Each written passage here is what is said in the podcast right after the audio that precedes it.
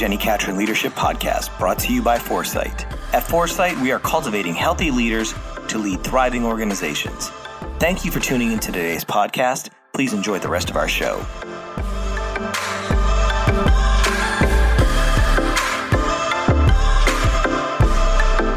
Hey everyone, welcome back. I'm your host, Jenni Catron, founder and CEO of the 4Sight Group.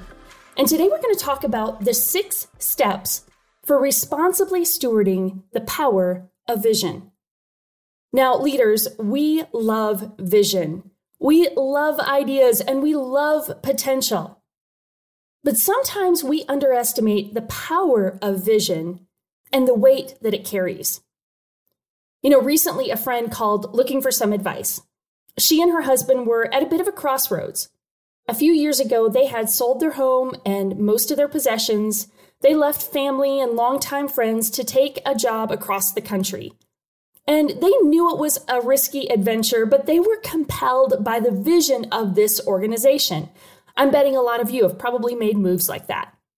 And the organization that they were joining had some audacious goals, but not really outside the realm of possibility, just pretty exciting goals this couple friend of mine, they asked lots of questions and took some time to process with friends and mentors, so they did pretty good due diligence.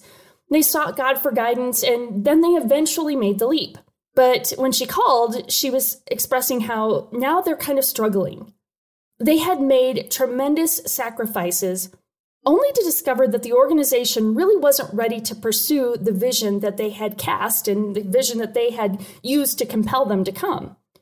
And so this family was in upheaval because a leader didn't fully understand the power of vision, right? This vision that had caused them to move across the country to upheaval their family. And, uh, and then it was a vision that they weren't really ready to pursue. Does it sound a bit crazy or extreme? But sadly, change the names and the organization, and I hear a version of this story nearly every day. See, vision is essential for individuals, teams, and organizations. Proverbs reminds us what? That without vision, people perish.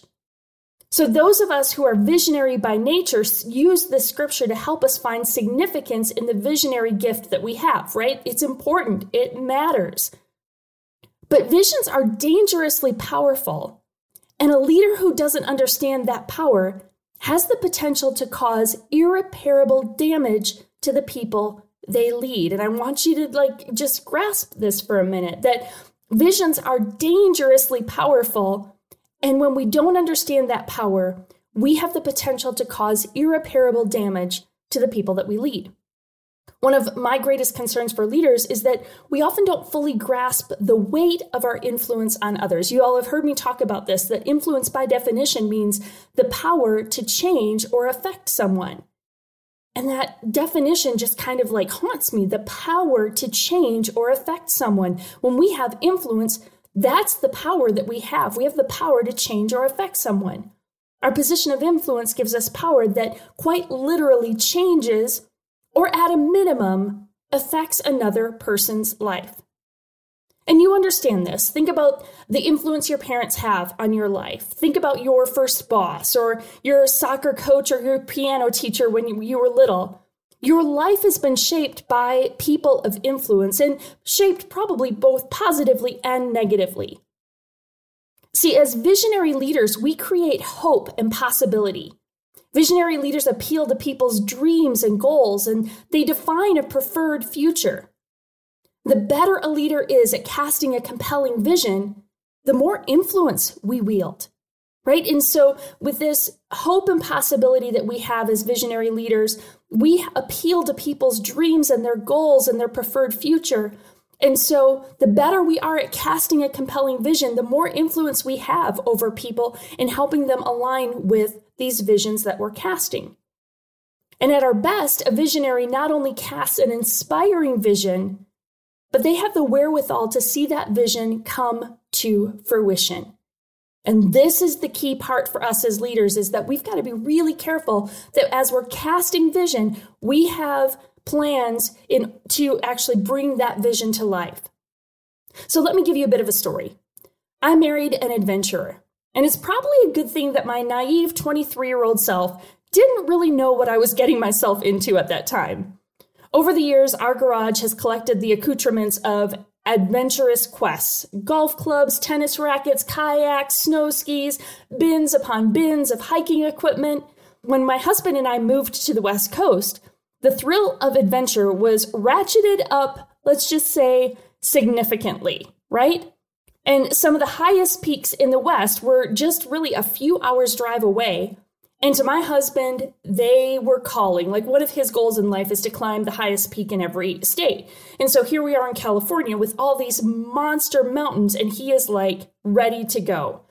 So we've conquered Yosemite's Half Dome and Mount Lyell. We've enjoyed the summit of lesser known peaks with equally stunning views. Like, we have seen some remarkable things.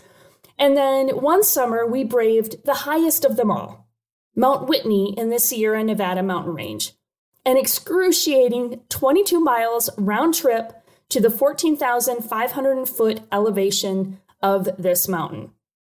And with the vision before him, my husband began preparing us for the trip. Like he is a preparer, he is going to have it all ready. He scheduled regular hikes of smaller peaks to help us condition for the terrain of the mountain we shopped for backpacks, ice axes, and crampons for snow conditions. We got the appropriate clothing, first aid equipment, water containers, food, all the stuff, right? And we had we had done he, really, he had done all the homework. And the day before the hike, we drove to the Mount Whitney portal to acquire our hiking passes and spend a night at altitude to help us acclimatize to the thinner air. So there's also that piece of the puzzle that we were navigating. And that peak loomed large before us. And I remember thinking, are we really going to climb that? Because when you're at the base of the mountain looking up, all of a sudden you start to second guess everything. And so the alarm went off at the painful hour of 2:30 a.m. And uh, getting started early is important so that you can summit early enough in the day, have adequate time to get down the mountain, all those things. And so we loaded up our gear and headed up the mountain. And with headlamps on and limited visibility, the sounds of nature were pretty loud and ominous. I'm not gonna I'm not gonna lie. I had some second guessing on those first couple of miles. But the breaking of dawn brought a bit of ease and peace as we continued to ascend. And mid morning brought the looming reality of what they call the chute, an insanely steep section of the mountain that, when snow is still present, like it was for us, requires putting on crampons, which are steel spiked things that attach to your hiking boots, and uh, which allow you to dig into the snow and climb up the 45 to 60 degree incline, which is intense, by the way. And so the climb up the chute is exhausting. Literally, I'm counting like 10 steps and stopping to catch my breath, right? And wondering, am I ever going to get there? And I repeated that pattern, guys, for two hours until we made it through that section, which was really only a few hundred yards, but it took us like two hours to get through this insanely steep section that ha- is covered with snow. And the mental discipline to put one foot in front of the other and to be patient with my slow but steady progress challenged every fiber of my normally fast paced, driven personality. Y'all know this about me. And so once we ascended the chute, we still had several miles of rocky terrain to cover before reaching the actual summit. So it was an exhausting day.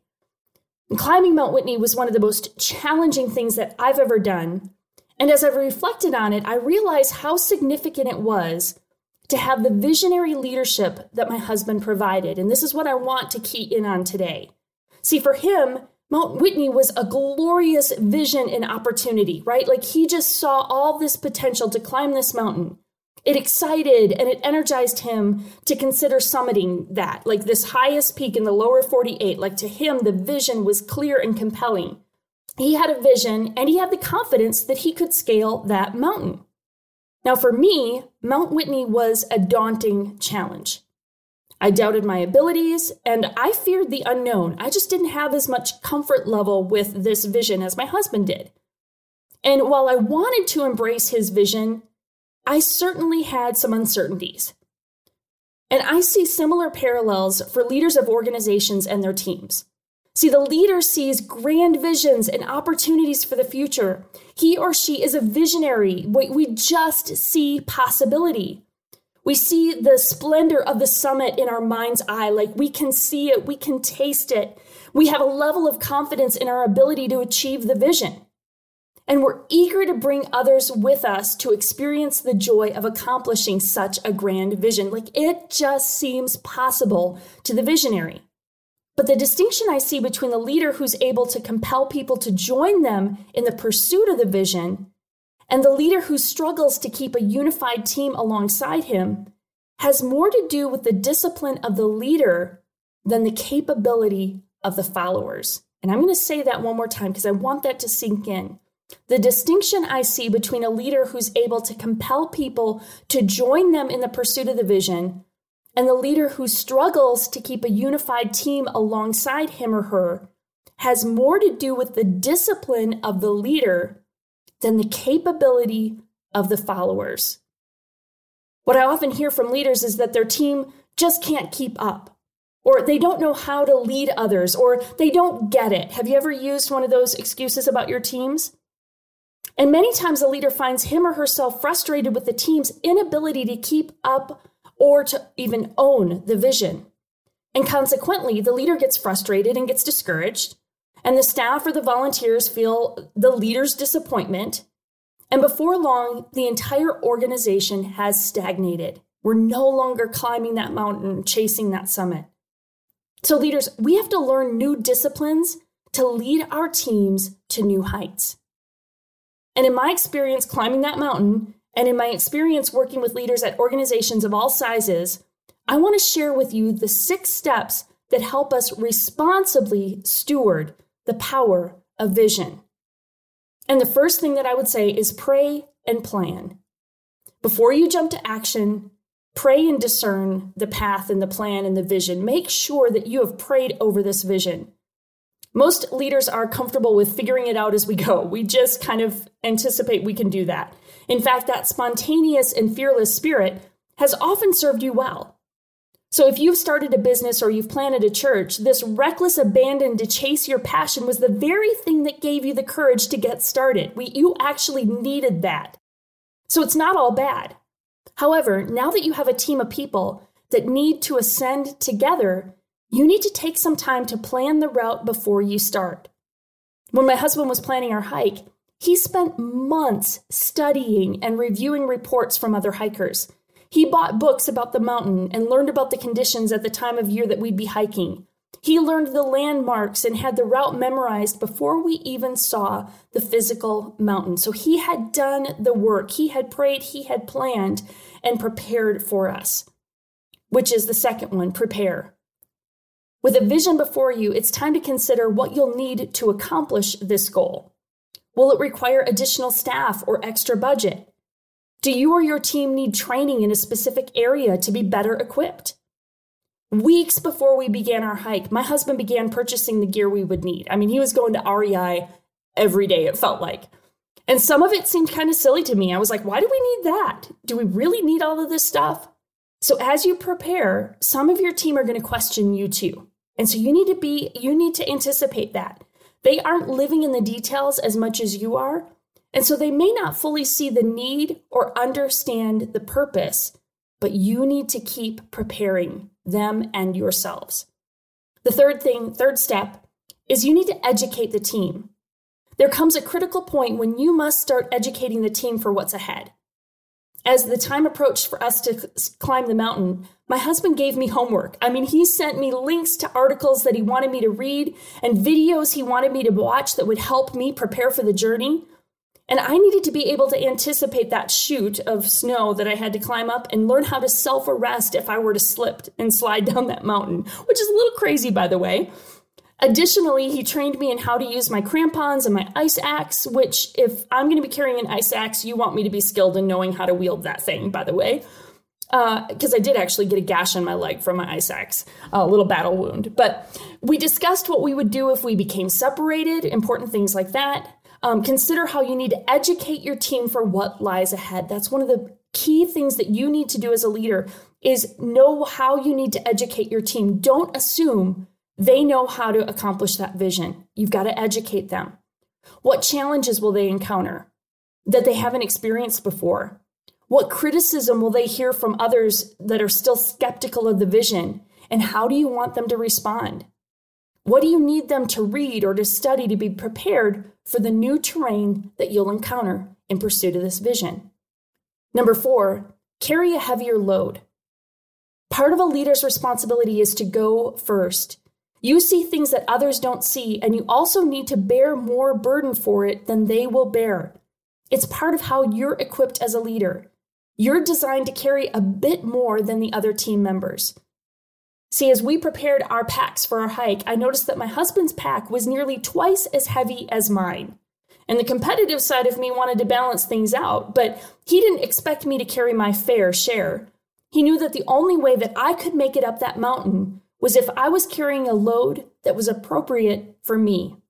So he carried additional items that uh, so that we could go together. Like he carried some of the extra stuff. So as a leader, what do you need to carry for your team? And this is a place where I sometimes see bitterness creep in for us as leaders, that we get a little bitter that we've got to carry a little bit more, or we've got to bear a little more of the burden. And so we get frustrated because we're carrying more than others.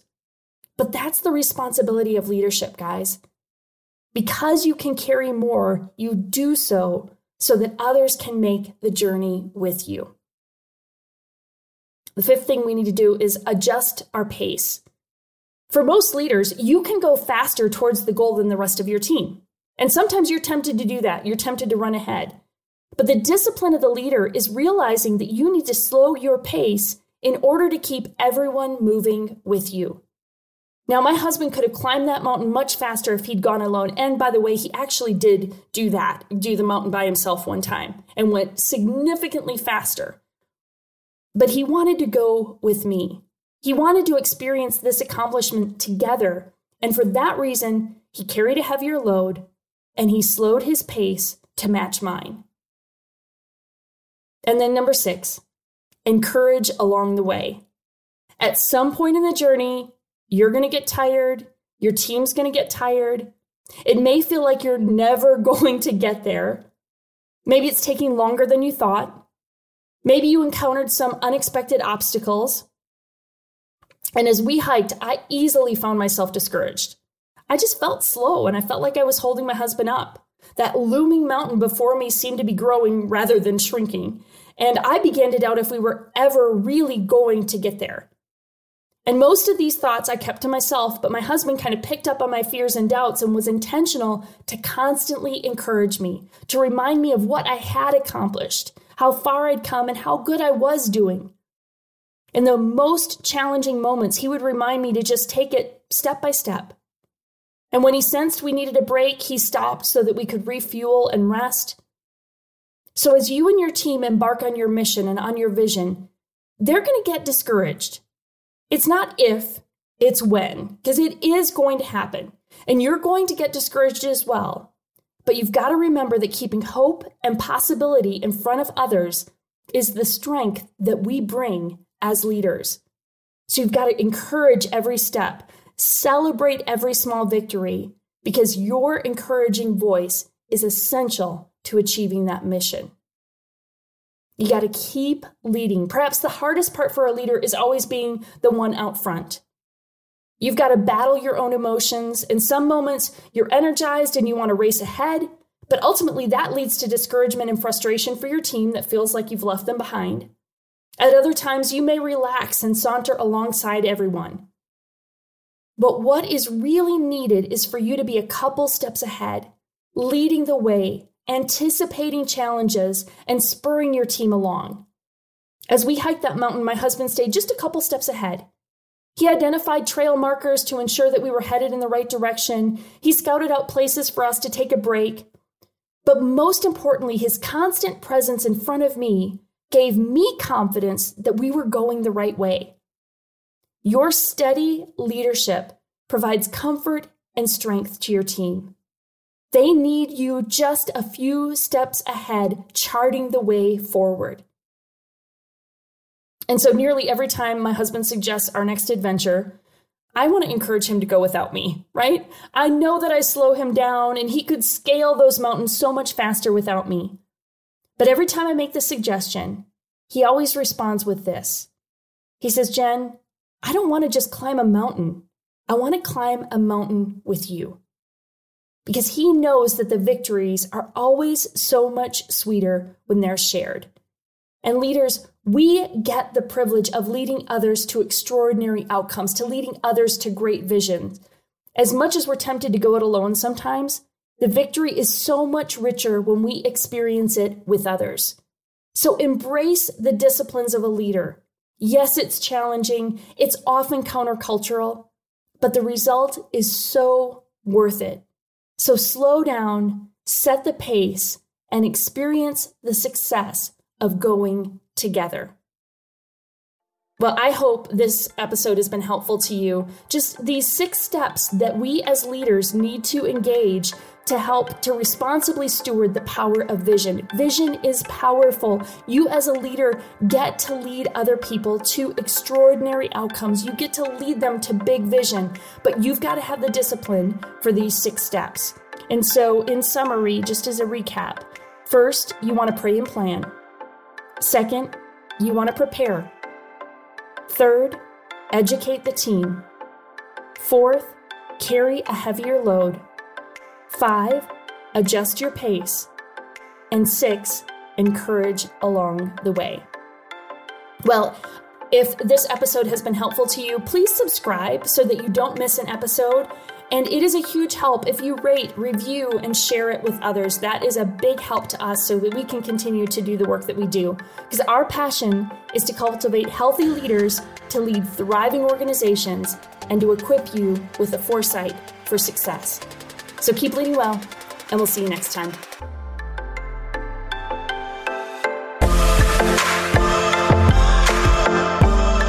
Thank you for listening to the Jenni Catron Leadership Podcast. If you have any questions, please email Jenni at podcast at get the number four site.com. If this content has helped you in any way, we would love for you to share this podcast with your friends and on social networks. Also, don't forget to subscribe so you don't miss any of the amazing content coming from the Jenni Catron Leadership Podcast. Your comments mean the world to us, so please rate and leave comments on our podcast. And remember, you need foresight for success. We will see you next time.